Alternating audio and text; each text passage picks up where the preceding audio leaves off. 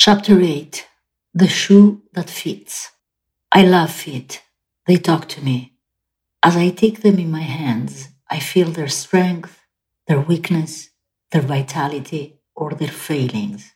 A good foot, its muscles firm, its arch strong, is a delight to touch, a masterpiece of divine workmanship. A bad foot, crooked toes, ugly joints, loose ligaments moving under the skin, is an agony. As I take these feet in my hands, I am consumed with anger and compassion. Anger that I cannot shoe all the feet in the world. Compassion for all those who walk in torment. It need not be so. That was the lesson I learned in Santa Barbara, and that is the lesson I have repeated in print a score of times in periodicals, technical and popular, all over the world. No one listens, particularly no other shoemaker. Shoemakers throughout the world use everything I offer except one. They use my patterns, my designs, my styles, my ideas. Well, I don't mind. There are plenty more where they come from, and in a way, it's the supreme compliment. Besides, the man who is busy copying the work of others has no time to be original for himself. So they steal everything ephemeral, everything that tomorrow or next season or next year will be dead and gone, passed into the sphere of the old fashioned until it is resurrected and modified in the course of the evolutionary cycle of fashion. Yet they refuse to look at the one unchanging feature of my shoes, the reason why my shoes fit and others do not. They not only refuse to look, they deny its value. Even today, there are last makers who come to me and say, But you can't make shoes that fit from a last like this. There is no support for the ball of the foot and the heel. There was a time when I argued with them now I simply say no. Now, will you please make the last? But for you, signora or signor, who may still walk badly on feet that hurt, I will explain the secret. Later on, I will show you how to buy shoes that fit, even if you never buy a Ferragamo shoes. In the meantime, here is the explanation.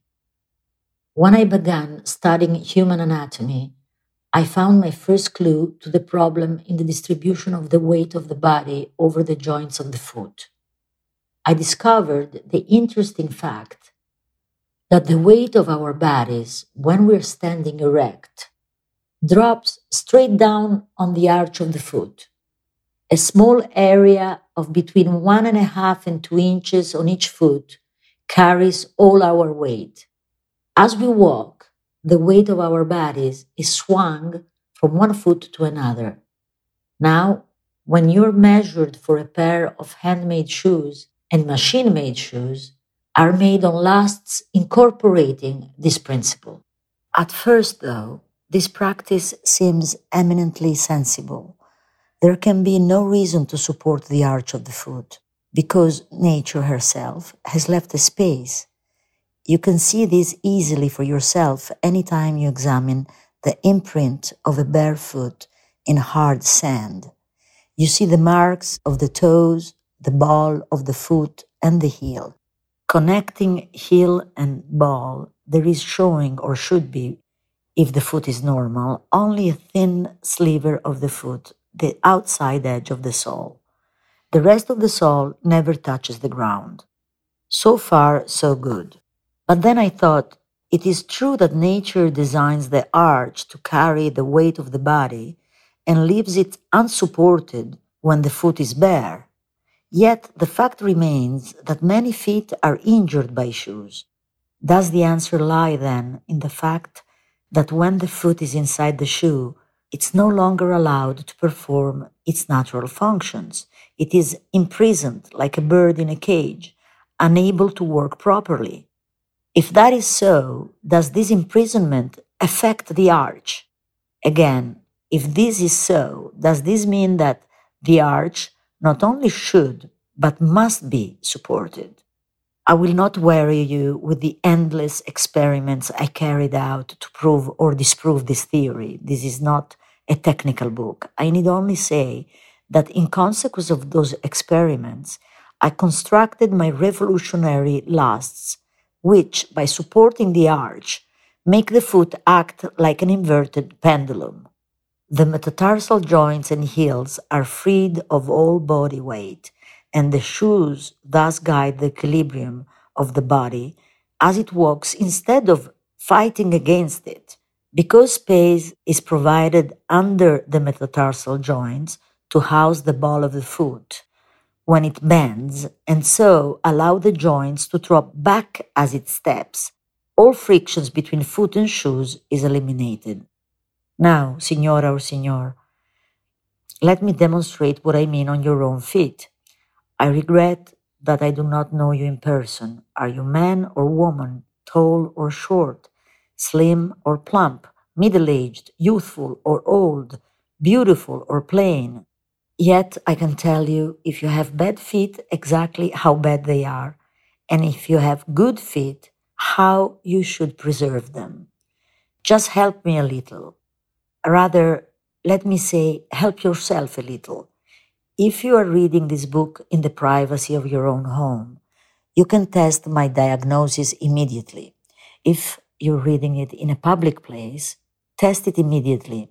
You are alone or in the bosom of your family. One other thing. If you're a man, please excuse me addressing you as Signora. I do so only because the ladies suffer more with their feet than we men. The ladies insist on wearing higher heels than we do nowadays.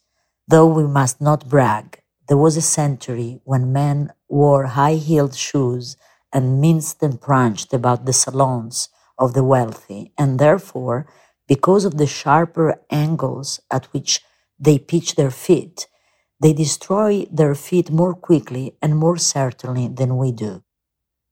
So it is to the ladies I speak most particularly. Signora, if you will please place your hand flat, palm downward, on the opposite page of this book, I will first demonstrate the structure of your foot. Is your hand flat? Then draw the finger backward a little keeping the tips and the heel of your hand on the paper and the fingers rigid. You see, you have now built an arch. Or, to put it another way, you have created a shallow triangle on which the book is the base and the knuckles of your hand are the apex. There is now, of course, a space under your palm. You're touching the page only with the fingertips and the heels of your hand. That, Signora, is roughly how the arch of your foot is built. But there is an important difference. There is no weight on your knuckles as you make that bridge, while on the arch of your feet as you stand, you carry every ounce of your body weight. Now, please, if you will put down the book and remove your shoes, stand upright and look at your feet in the mirror or you can bend down and touch them. Run your fingers along the edge of your feet on the inside, and you find there is space extending from behind the joint of the big toe to the heel. There is a cavity, just as there was a cavity under your hand when you made the bridge. That is the arch of your foot. Yet perhaps there is no space. Then, Signora, I am afraid you have a fallen arch and your feet are bad. But do not put the book down in despair. Read on, and I will show you how it happened and why it happened, and how you may still walk in comfort. Nature, the supreme architect from whom man has borrowed and adapted so many of his ideas, has created the human foot in that shape and not allowed it to develop without an arch because, as any architect will tell you, or as you can demonstrate for yourself in a myriad simple ways, an arch can carry more weight than a flat surface. This arch, however, has to do more than carry a stationary weight, like the arch of a church door. It has to carry our moving weight as we walk. Therefore, nature has provided the foot with joints and swivels to allow us to walk in comfort. The technical names of the chief of these bones and their joints are the tarsal arch, the metatarsal, the five long bones which act as the connecting links between your arch and your toes, and the phalanges, the bone of the toes themselves. This simple mechanism moves and stretches as you walk barefoot. The joints and the toes perform their duties freely, falling back into their natural position at the end of each step, ready for the next. You feel comfortable and free, as indeed you should. These movements are no more unnatural than the swinging of your arms from the shoulder. How often have you complained about tiredness in the arm after a long walk? Never. But you have probably grumbled a great deal about the tiredness of your feet. So much for the foot and its functions. If you now look down at your feet, you should be able to detect any malformation. If your feet are good, they have created a shallow triangle of which the book is the base, and there you have a good space under your feet. Your toes do not extend straight before you. Is one or both of the big toes trying to twist round toward the second toe of that foot? If it is, no matter how slight the distortion, your arch is beginning to give away, and this is why. When you put your feet into an ill fitting pair of shoes, you imprison them in unnatural surroundings. The shoes you're wearing fight against the natural movements of the feet because neither your heels nor your toes have the proper freedom to move. The heel pounds against the back of your shoe while your toes hit the front end of the shoe. With every step, a shock travels through the toes, strikes the metatarsal joints, and runs up the metatarsal bones to the tarsal arch, which takes the full brunt of the shock. It must because there is no longer anything else in the foot to absorb it. You know how if you hit a cushion, your hand goes into it to a certain extent and then will go no further. If the cushion is thin, you may bark your knuckles when you come to the end surface on which is lying. So with the shock from the toes. It can go no further than the arch, which has to take the strain. Eventually, of course, the arch refuses to take the punishment any longer and it begins to collapse at one of three places. If you have a normal or low arch, the fall first manifests itself in the metatarsal joint at the base of the big toe. As the arch falls, the triangle of bone extends along its base, thus pushing the toe forward. The toe refuses to go because the end of the shoe is there to prevent it. Therefore, the toe, seeking room to move and anxious to avoid the continual pounding, starts to twist toward its companion's toes. The joint at the base of the big toe is pushed out of its normal position and begins to protrude. Just run your finger, Signora, over that joint on each big toe. If there is a sign of either toe of this twisting to right or left, then you will find that the joint on the big toe of that foot is starting to project from its natural position. That, then, is the basic cause and effect of all internal, as distinct from superficial, deformities of the normal and low arched foot.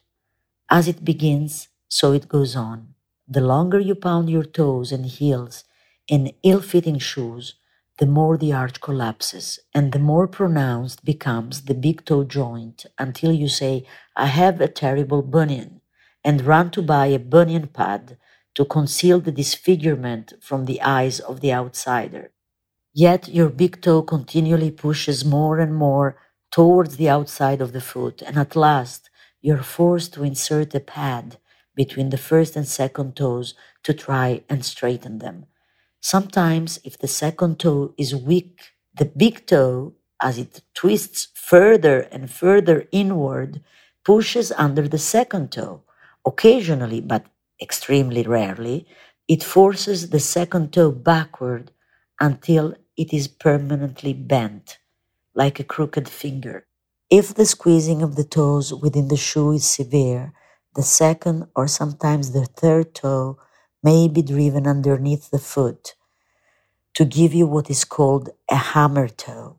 This too is rare, though not as rare as it should be, and is usually found on a high arched foot, especially if the owner is a toe dancer. So much for the development of deformity in the normal or low arched foot. You may, however, have an exceptionally high arch, a few people do, about four or five in every hundred. These are dancer's feet. I will tell you more about them later, and the arch is extremely strong and also more sharply defined. The pyramid is higher. The first manifestation of a falling high arch appears under the foot because the metatarsal joint, as the base of the big toe, instead of being pushed forward, is by the nature of the shape of the arch pushed downward to form what is called invisible exposure. Eventually, it reaches the stage where you cannot put your foot to the ground without exquisite agony. The collapse of the high arch can also be seen in the heel. If you rub your finger along the back of the heel, you may detect a slight protuberance, the joint which connects the heel bone to the tarsal arch is being pushed out of shape as the edifice begins to give away. Let me run over these points briefly again. In the good foot, the toes stretch straight forward and there is a pronounced, definite cavity under the inside of each foot. As the arch of the normal or low arched foot collapses, the big toe is pushed round toward its fellows progressively and continuously, causing the joint at the base of the big toe to protrude. Finally, the cavity under the arch disappears.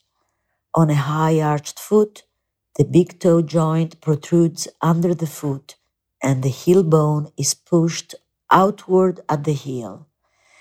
That then was the extent of my discovery and my knowledge during those years of the First World War. It took another 20 years and more of work and vicissitudes to reveal the full meaning of the discovery to the feet of people all over the world. To that fuller meaning, I will return in its proper place. In the meantime, I must pick up the threads of my life story.